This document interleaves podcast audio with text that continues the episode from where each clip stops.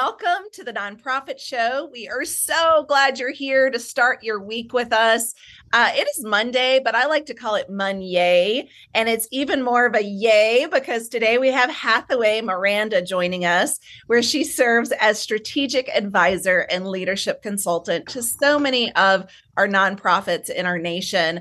She's here to talk to us about leading a culture of philanthropy at your nonprofit. So Hathaway, we're glad to have you, and we'll ask you to introduce yourself and tell us a little bit more about yourself in just a moment. But before we do that, we want to say hello to Julia. Julia Patrick is the CEO at the American Nonprofit Academy. She keeps me around, and I'm so grateful for that. I'm Jarrett Ransom, Nonprofit Nerd, CEO of the Raven Group, and truly honored to serve alongside you, Julia, day in and day out to have these conversations with leaders across the nation. And we wouldn't be here if it also weren't for our amazing presenting sponsors that allow us these unscripted conversations. So thank you so very much. Shout out to our friends at Bloomerang, also American Nonprofit Academy, your part-time controller, nonprofit thought leader, fundraising academy at National University, also to Staffing Boutique, Nonprofit Nerd, as well as Nonprofit Tech Talk. Thank you for helping us to produce now nearly 900 episodes. And if you missed any of them or you want to go back and binge watch any of them, you're in luck. So you can download the app. Those of you that are watching live or either the recording right now, you can scan that QR code, download the app, and in just a mere few hours after today's conversation with Hathaway, you'll get a notification that it's uploaded and you can listen to it again. We're also on podcast and broadcast, so wherever you choose to stream your entertainment, you can find us there. So Hathaway, you have waited patiently, and again, we are so grateful to have you joining us today. For those of you watching or listening, Hathaway Miranda is here talking to us about culture of philanthropy. Welcome to you. Well, thank you so much. I'm just honored to be here. I'm a big fan of the show, and all those sponsors are fantastic. So congratulations to you all. And it's just a joy to be here, especially on a Monday. You know, Monday is usually a dark day for folks in the cultural space because they've worked over the weekend, and a lot of times twice on Saturday. So talk to us about your relationship with the cultural world and institutions that are engaged in cultural activities. Well, sure. So I grew up in New England and studied visual arts my whole life, and worked my way out to California, where I lived in California for 20 years. And I started my nonprofit career 25 years ago at the San Francisco Museum of Modern Art. I was the manager of the Modern Art Council, and those of you at SF MoMA will probably not even remember the Modern Art Council, or maybe you may. They are no longer part of the museum, is my understanding, but they were in charge of all the fundraising events. And I really didn't understand when I was going to college and studying art that there were actual opportunities in arts organizations for people that weren't curators or specialists in certain types of art or musicians and things like that. So I actually had an incredible 25-year career, worked for SF MoMA, the Los Angeles County Museum of Art. I worked for the Los Angeles Philharmonic, the Sundance Institute, the Sundance Film Festival. And then I was recruited out to Honolulu, Hawaii, where I was the deputy director of the Honolulu Museum of Art, a wonderful institution. If anybody ever is out in Oahu, you've got to see that museum. It's a little jewel box in the middle of the Pacific Ocean. And that was a really fun, amazing place where I learned so much about running an organization and really started. That's kind of when we all started talking about what is that culture of philanthropy. And then I landed back on the mainland in the Midwest at the Nelson-Atkins Museum of Art as the vice president for development. And I left the Nelson-Atkins this past September, so almost a year ago, and I am back in grad school, and I am consulting now with some wonderful organizations, the Kansas City Public Library, the Great Plains SPCA, and many others, Utah Museum of Contemporary Art. So really busy creating that culture of philanthropy, working with incredible leaders, as you said, across the nation. I love it. I love that you can bring so much rich knowledge and experience to a very wide, you know, group of people. And let's dig right into this, because we were talking in the green room. What is the culture of philanthropy? I mean, it's kind of this nebulous thing. It sounds like, oh yeah, that's good, we need to be doing that. But what does it really mean? Well, that's a really good question. And I think that, you know, a lot of people could interpret it in many different ways. But I did look it up on Google, and I wanted to read it because it's really good. And I love what philanthropy, what the just the word philanthropy, if you look that up, it's a love of humanity, which is a wonderful term, I think. And I think all of us that are fundraisers out there in the world see philanthropy and the work that we do in the development office is quite noble and something really wonderful that we're doing for our community and our world, and for the organizations that not only we are passionate about, but there's a community that's passionate about this organization and would do anything. And philanthropy doesn't always mean giving of your wealth, but it giving of your time, giving of your, you know, positive influence in the community and things like that. So creating a culture of philanthropy. Let me just read this. A culture of philanthropy is community of people committed to telling and supporting relevant stories to enhance each other's well-being. So I think that's really powerful. Yeah. And that's something that I'm really committed to in my career moving forward. Yeah. I'm glad you read the definition. I also like to remind people, in the definition of philanthropy, there is no set dollar amount, right? So it doesn't say you have to be Bill Gates, you have to be, you know, Melinda Gates. Like, thank you. Yeah, exactly. It's that culture of giving. It's really just the act. And as you said, it's not just of our money, it's of our time and talent as well. Yeah. Yeah. You know, it's really interesting because I feel like, Jarrett, you and I talk about this a lot. And we talk about this in our different communities, on the Nonprofit Show, in our individual work. But it's one of those nebulous things, and not everybody really understands it or can row in the same direction. You know, if you say, I'm a fundraiser and we need to raise money, everybody's like, okay, yeah, I understand that, you know, and get drilled down to the small pieces. Yeah. But I mean, some of this is somewhat new and somewhat of a heavy lift for organizations because we haven't defined it. So Hathaway, how do nonprofits take this concept and then promote a culture of philanthropy? What does that look like? Well, you know, I think that there's a lot of ways that an organization can drill down on creating that culture of philanthropy. But I would say that the very start of that is internal. And that's your leadership and board champions who have a very, very clear vision that is understandable, attainable, exciting, and that all of the community internally and externally can understand and get behind. And also an understanding that these organizations are a nonprofit. So every dollar raised, every good conversation about that organization, everybody that understands what you are trying to achieve in the future creates that culture of philanthropy. And it is extremely important for the success of fundraising for that organization, for people to really know what they're giving to of their time, of their talents, of their wealth. If I give, where is that going to lead this organization that I do deeply care about? And it's a fantastic way to engage your communities through that culture of philanthropy and that clear vision forward. Wait, I'm curious, is it really the development department that's championing this? I mean, do we want to kind of like bring the whole, you know, organization along with it? What does that look like? Because I feel, and I think we joked about this in the green room, right? It's like, is this really a department of the fundraising? And that's exactly who's championing this, and that's it. Yeah.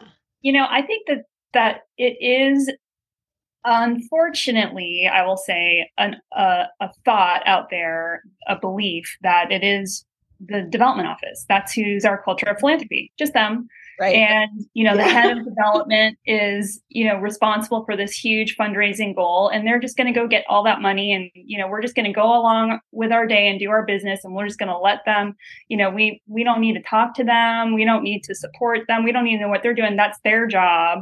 And that's really hard to sustain for the development office. I think we all know that there's a lot of burnout. There's a lot of turnover. There's a lot of people leaving fundraising because of the pressure of an organization not really fully understanding the culture of philanthropy. Yeah. So, you know, I think that the culture of philanthropy and everybody that works at an organization and supports an organization is all responsible for that fundraising goal. So I do think that, you know, that is really incredibly helpful for our nonprofit leaders to, you know, certainly be responsible for leading the discussion and always, you know, sitting at the table and representing that, but that everybody understands that they are part of the success of the fundraising department. It's not just that head of development. It's not just those development professionals. So are you telling me that the guys in facility maintenance and the folks that work in the cafeteria and maybe the two odd folks that drive the, you know, pickup vans that pick up and deliveries, they need to know what the culture of philanthropy is, and they need to know what the goals are? I would say, yeah. And honestly, I think that the development office also needs to know what their job is and what their goals are. I think that it's really important that not only are the people in different departments aware of what development is doing, what development is trying to accomplish and how they can help. But development needs to be aware of what everybody in the organization is doing so that they can properly connect the dots for funders in the future. And they can really speak clearly about what the vision is and what the aspirations are. And you know, there's a lot of folks out there that would love to support the you know, security detail or, you know, whatever the real important things are for the organization. It's just so important to bring development folks to the table, to all of the conversations in all different levels so that they understand what's going on and they can do a better job at communicating and representing that organization and the philanthropy part of the work that that nonprofit does. I'm working with a nonprofit right now that's creating a deployment structure. And it's kind of based on what the military does. And that is they're taking folks from their different departments and they're moving them around for a short period of time so that they can kind of learn and see and observe what goes on. And so they're taking folks from development and putting them into facilities management and all this other stuff for a short period of time. And then they're taking people from facilities management and all that and putting them in development, because one of the things that came out of this was that a lot of folks thought that the development team just went out to like lunch and parties. Right? Yeah. You know? And oh so my God. Like, what? And so I can't wait to see how this, you know, blend works, because I think it speaks to the culture of philanthropy.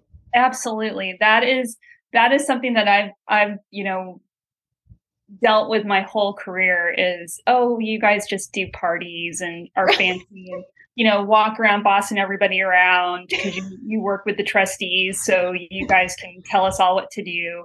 Unfortunately, it is, you know, I really, trust me, I thought I was getting into something very glamorous working at all these organizations and being a head of a development office, but it is not. It is hard work. And, you know, development folks are awesome at creating relationships for organizations, and we also have to create relationships internally as well with all the different departments. And it really starts with the leadership and, like I said, board champions as well, really understanding what that culture is.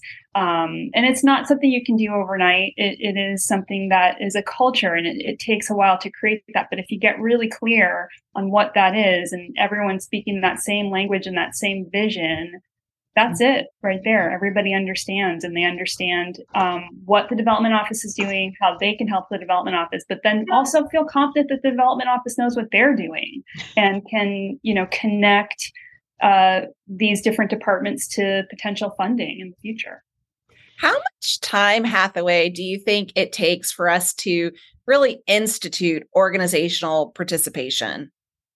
I think there's some quick things you can do at your organization, you know, discuss it, have all staff, you know, have your head of development and your executive director have a Q&A with staff, you know, really you can start that right away. But there's a couple other things that I think would be really important for organizations. And I'm not sure that a lot of organizations are doing this yet, but that would be to include development in your annual review. So everybody who works at an organization, you often have certain things that everybody's, you know, sort of graded on or looked at, like security efforts or certain types of, you know, mandates to the whole staff that are important, but you could add development in that. How did you interact with development? How did you support development? You know, that would be a great conversation to have on an individual level. And if people see that in their performance review, they're going to take it real serious. And then also, yeah, it's a great way to go. And then that also is the first time I have ever heard of that. I've never heard that. No. Never, ever. And I'm like, that is a hair on fire moment. Yeah. I love it. Yeah, I do too. And I feel like vice versa. You know, we talk about kind of siloed divisions, siloed departments, you know, but we really could have like, you know, and the same for development. How did you interact with programs, with operations, with, you know, the like? I think that really blends, you know, the entire organization into this really like inner working flow.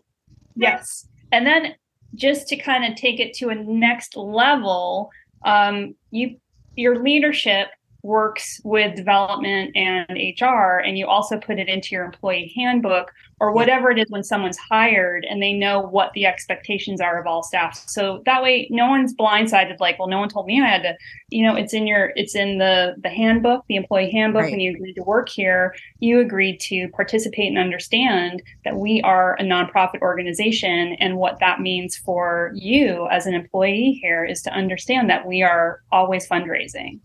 That's right. That's right. Well, what about like, how do we go from the time, like really baking it into all of these areas to saying, okay, we've done it. We've reached the pinnacle. We've been successful, right? Like, how do we know that it's working? Well, you know, one of the things that I really appreciated when I worked in development in the development office at a nonprofit, because, you know, I worked at art museums and film festivals and symphonies. And obviously those are incredibly beautiful, wonderful things happening at these important cultural organizations. But development is a lot different than a lot of those different departments that are producing these incredible productions. Development is measured on numbers. So, I mean, I think it's kind of simple. If you create this culture of philanthropy, you should be able to see that reflected in the development dollars raised.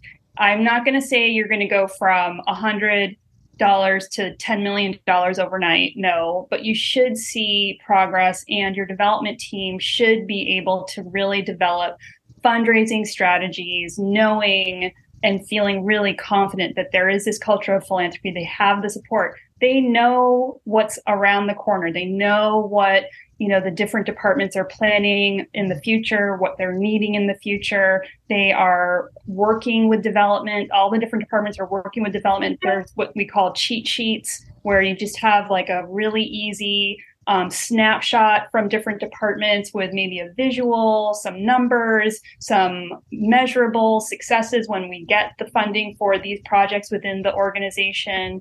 You know, there's lots of things you can do, but ultimately, an organization should count on continued growth, healthy growth, not unsustainable growth, but, you know, measured success in those dollars every fiscal year.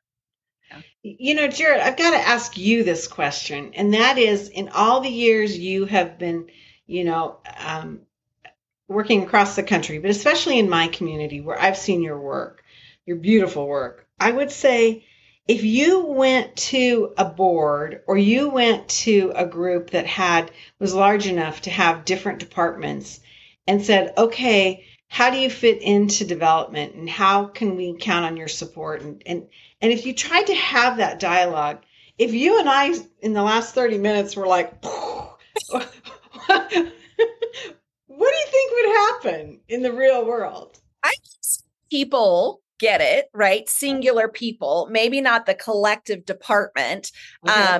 And I have, similar to Hathaway, really brought this in to staff meetings, like development needs to share. They're not just party planners. And then programming needs to also understand that money just doesn't fall out of the sky, right? Like there's a very intentional partnership and strategy working here, and you can't have one without the other, right? But I do think really talking about this, in the way that Hathaway has shared would just really take it to a whole new level, because I know the three of us here and probably many of you watching and listening have also heard, our board doesn't like to fundraise. They don't like to ask for money. And it's like, so you're building this culture that is completely across the organization. And it's not just leadership and it's not just board. It is every single person. Everyone. Yeah. Yeah. And I think that has to get, that has to be explained and nurtured and reinforced, that when a prospective donor investor comes onto the campus and the first person they see is the security guard, well, hopefully that security guard kicks it off and it's yay team and great, so that you're not having to do corrective work by the time they get to the development office. Does that make sense? Yeah, exactly. Hathaway, what if the culture slips? Right? Like what if we've reached a great success measure and then we start seeing it slip? Maybe it's during, a pandemic where people are mostly working remotely, or maybe it's, with a new leadership. What do we do then? I mean, I think that with a strategy of a culture of philanthropy, strategic plans are compasses that kind of move you in a certain direction. And if you include that culture of philanthropy, you should always be able to refresh. You should always be able to come back to that compass point that you're trying to get to. And again, I think the measurement of success is seeing those numbers continually at least be stable, hopefully grow a certain percentage every fiscal year. And if you start to see those sort of get stagnant and not grow, that's a great opportunity to hit refresh and work with your development team. And again, maybe you need some new leadership, appoint new people on the board, appoint people internally that can be working with development. There's all kinds of ways I think you can refresh that culture of philanthropy attitude. Sure. Yeah. Very fascinating. We had a guest on, I want to say from Bloomerang, talking about, volunteer engagement. And as you read the culture of philanthropy definition, when we started this conversation, Hathaway, do you also advocate for organizations and members of the team to experience this elsewhere, like to go volunteer at other places? So maybe if you are a cultural organization, you go volunteer at a food bank or, an animal shelter. Do you recommend that as well? Absolutely. Absolutely. I think that just enriches someone's life. I think it's a wonderful way for a nonprofit organization, and really any organization.